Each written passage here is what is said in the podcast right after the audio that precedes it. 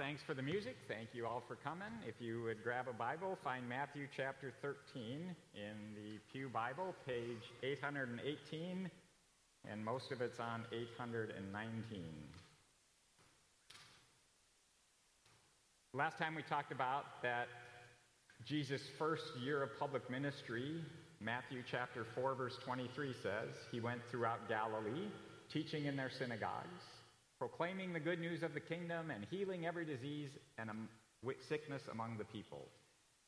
One way in which he proclaims the good news of his kingdom are these stories about uh, parables that we call them. And the trendy definition is earthly stories with heavenly meanings, but they're not really just for heaven, but actually how the kingdom of God or of heaven is here now and at work in this world. Jesus affirmed that in the chapter before this, we read last week that Jesus said if he's here driving out demons by the Spirit of God, the kingdom has come. So it's here, but it's not yet here fully. The last time I went to Israel, I took 12 of our students, and the last day we toured a wonderful place called Nazareth Village.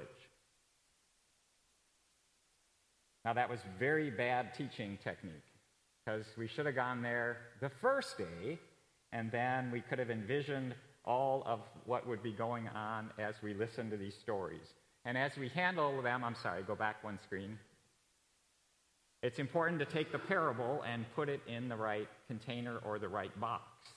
So Jesus' parables are either talking about, one, the kingdom of God or heaven, which is here now, or he is describing what the life of the faithful should or should not be like. So examples of the second category would be the prodigal son. Go and do likewise. Or the parable of the widow who teaches us to pray and never give up in Luke 18. A trickier one, the story of the sheep and the goats in Matthew 25. Often we hear that and think if I visit the poor and the sick and clothe the naked and feed the hungry, I get to go to heaven. But no, Jesus makes clear that the sheep inherit the kingdom because it's his gift, but the parable is category two how Jesus' sheep are then called to live. A similar kind of mix up happens with another famous parable, often called the prodigal son in Luke 15, and then we think the story goes in box two this is what I shouldn't be like. But it really goes in box one. The main character is the first one mentioned, the man who had two sons, and so it's really a story about a waiting father and that's what God's kingdom is like, always ready to reach out and welcome us. In Matthew 13, they're easy because all the parables are introduced category one. This is about God at work in the world in his kingdom, which is now present in the ministry of Jesus. And now I want to talk about Nazareth Village. Uh, so, to get back into the day of Jesus, you got to kind of visualize a lot of things like how they farmed, how they dressed, how they would at the harvest gather the grain to the threshing floor and get the wheat out of it. Uh, Jesus tells a parable about a man who planted a vineyard, and vineyards are very valuable then and now, so he had a watchtower to protect his wine. This one's interesting because the Bible calls Jesus in Greek a tekton, which means literally a builder or one who constructs. Uh, the root is one who works with hard material. Now, wood is kind of hard, so you see this carpenter like guy working, but his carpenter shop is mostly made of stone and rocks, and that's what they built most things with back in the day. So Jesus probably spent much more time with stone building things like, next, the city gates. There would be a wood wall, but the gate complex is all rock, and their homes Maybe a door that's wood, but the whole house is rock. A, it's plentiful in Israel. B, it lasts long. And C, it's very low maintenance. And so much of the building Jesus probably did was actually working with stone. Then you got in the house, you might have had a wood roof, and then you would gather at table to dine.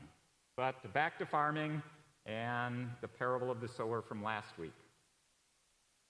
That teaches us something about their farming. The sower looks kind of silly just throwing seeds all over the place, but in that day you would sow the seed first, then come along later and plow it under. Oh, that's why he's throwing it all over. And so Jesus teaches us that he wants to sow his saving word everywhere and to everyone. but mixed results. Some people are hard, and the word doesn't sink in, and they don't put the work into trying to understand it. Some people just listen on the surface, and when trouble comes, it withers. Some people hear, but the deceitfulness of wealth and the anxieties of life choke it out. But boy, where that seed hits good soil, unbelievable, amazing, abundant fruit. That's kind of an individual application story about those who are hearing the word. But today I promised the big picture, the big story, the meta narrative of the New Testament. And again, you have to go back to the first century and say, what were they thinking would happen? Basically, they envisioned this present evil age where we're struggling with poverty and starvation and the Romans and the Romans and the tax collectors and everything else and there will be tribulation, like birth pangs, but then there would be this abrupt change. And this whole age of evil and wickedness would pass away when a kingly Messiah showed up to bring in the kingdom of God, and it would all be great for us righteous, holy, good people. Today's parable challenges that way of thinking about the coming of the kingdom. So on page 818 at the bottom, very last two lines, Jesus tells a parable about weeds and wheat. Amen. Would you start at verse 24 and tell us the parable, Matthew 18, Matthew chapter 13, verses 24 to 30. He put another parable before them.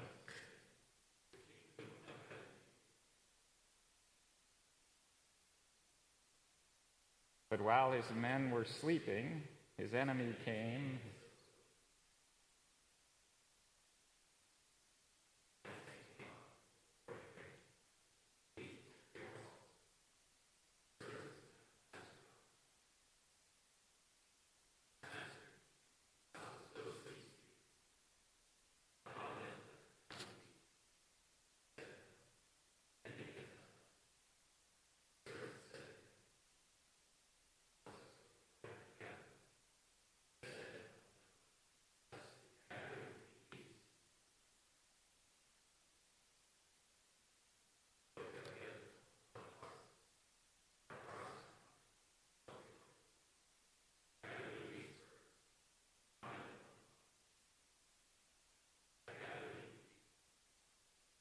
Great, and we have two parables that Jesus goes into great length explaining for us. So, women, if you would go to verse 36 and explain this story for us as Jesus does, verses 36 through 43.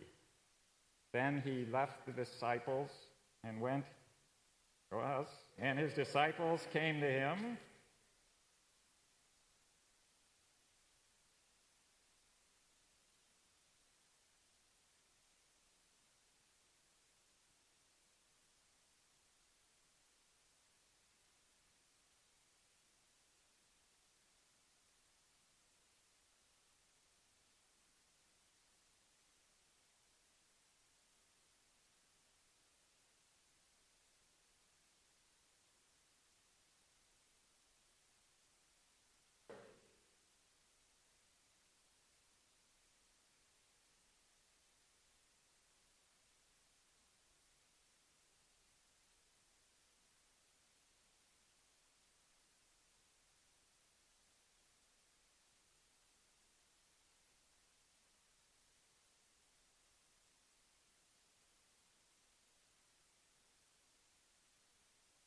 Thank you. So, Jesus again, kind of in an extended analogy, says the sower is himself, the Son of Man, Jesus. The field now is the world.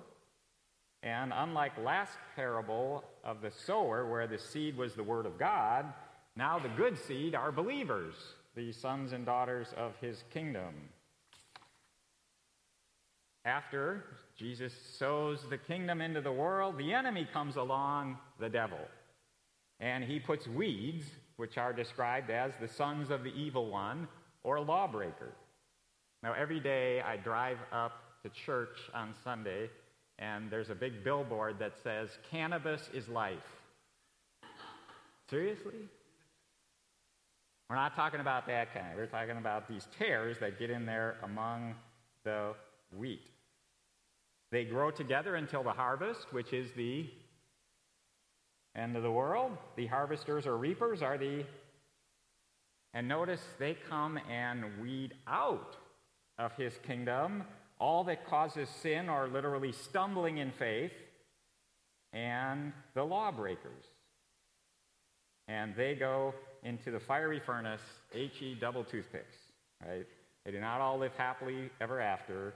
And for good to triumph, evil has to be defeated and gotten rid of. So Jesus transforms that sharp distinction between this age and the age to come they expected, and we can visualize it with some great Denver Broncos colors. So the age to come um, is here in Jesus. So the orange, the Chi Rho, the symbol for Christ, brings in the kingdom. On the left, though, it's this age of evil, wickedness, lawbreakers, things that call people to stumble. And instead of transforming everything from blue to orange with the coming of the kingdom, the orange and the blue exist together just like you leave the wheat and the weeds in the field. Because if you plowed the whole field up right away, you wouldn't get any harvest. And so then, at the end of the age, the harvesters come, and the age to come is finally all orange. But in the meantime, we're living in orange and blue, weeds and wheat growing together. So, what does this mean? Well, I have good news and I have bad news. Which do you want first? Dr. Loy is the cup half empty guy, so we'll have the bad news first, all right? Bad news God's kingdom is here, but it's present in the midst of conflict and the evil sown by Satan. There is stumbling out there that can cause us to sin, even fall from faith. There's law breaking going all, on, all over the world. And so you know what happens. And for 2,000 years, you know what has been happening since the coming of Christ sin, evil, sickness, death, and all of that. And so we prayed, Lord, keep us steadfast in your word. Curb those who by deceit or sword would wrest the kingdom from your Son and bring to naught all he has done. But there's good news. The kingdom is here in Jesus, and it's allowed great time to grow. So we go from 11 disciples on a hill in Galilee, told to make disciples of all nations. Can you imagine that? to 2.2 billion Christians, they say, alive in the world today. What amazing growth! And if they would have brought down this age and ended the world 2,000 years ago, well, none of us would be here. So, because the kingdom has allowed time to grow even in the midst of wickedness, we exist. And we can be thankful for that. And Jesus assures us that the end will be glorious for those in his kingdom. The righteous will shine like the sun in the kingdom of the Father. Because our God is greater and stronger and higher and healer and awesome in power is our God. And if our God is for us in the midst of all that's going on, no one could ever stop us or his kingdom. In fact, Jesus says the gates of hell will not prevail against it. Lord Jesus Christ, your power make known, for you are Lord of lords alone. Defend your holy church that we may sing your praise triumphantly. Time for a brief review quiz. Look at the next two verses to follow. We get two very short stories uh, one in verse 44. And men, give us this one, and then we'll have the quiz. Verse 44 Men, the kingdom of heaven is like treasure hidden in a field, which a man found and covered it up. Then in his joy, he goes and sells all that he has and buys that field. Uh, women tell us the next story, which is very similar in contents, except it's about pearls. Uh, women 45 and 46. Again, the kingdom of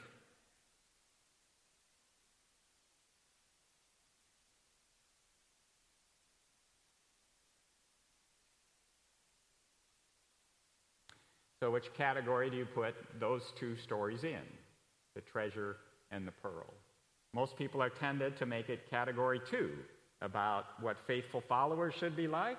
If so, we're like the man, and the field's the world, and the treasure pearl is God's kingdom, and you got to give it all up for Jesus. Seek first the kingdom of God. Could be, but I think not. In Matthew 13, all the other parables are not box one about the life of the faithful, or box two, the life of the faithful. They're all about God's kingdom. And so, if we look at this parable as teaching us about what God's kingdom is like, it comes out different. The man in both of the stories is God or Jesus. The field is the world, but he treasured you so much that he gave all he had so that you could be part of his kingdom. You're the pearl of great price.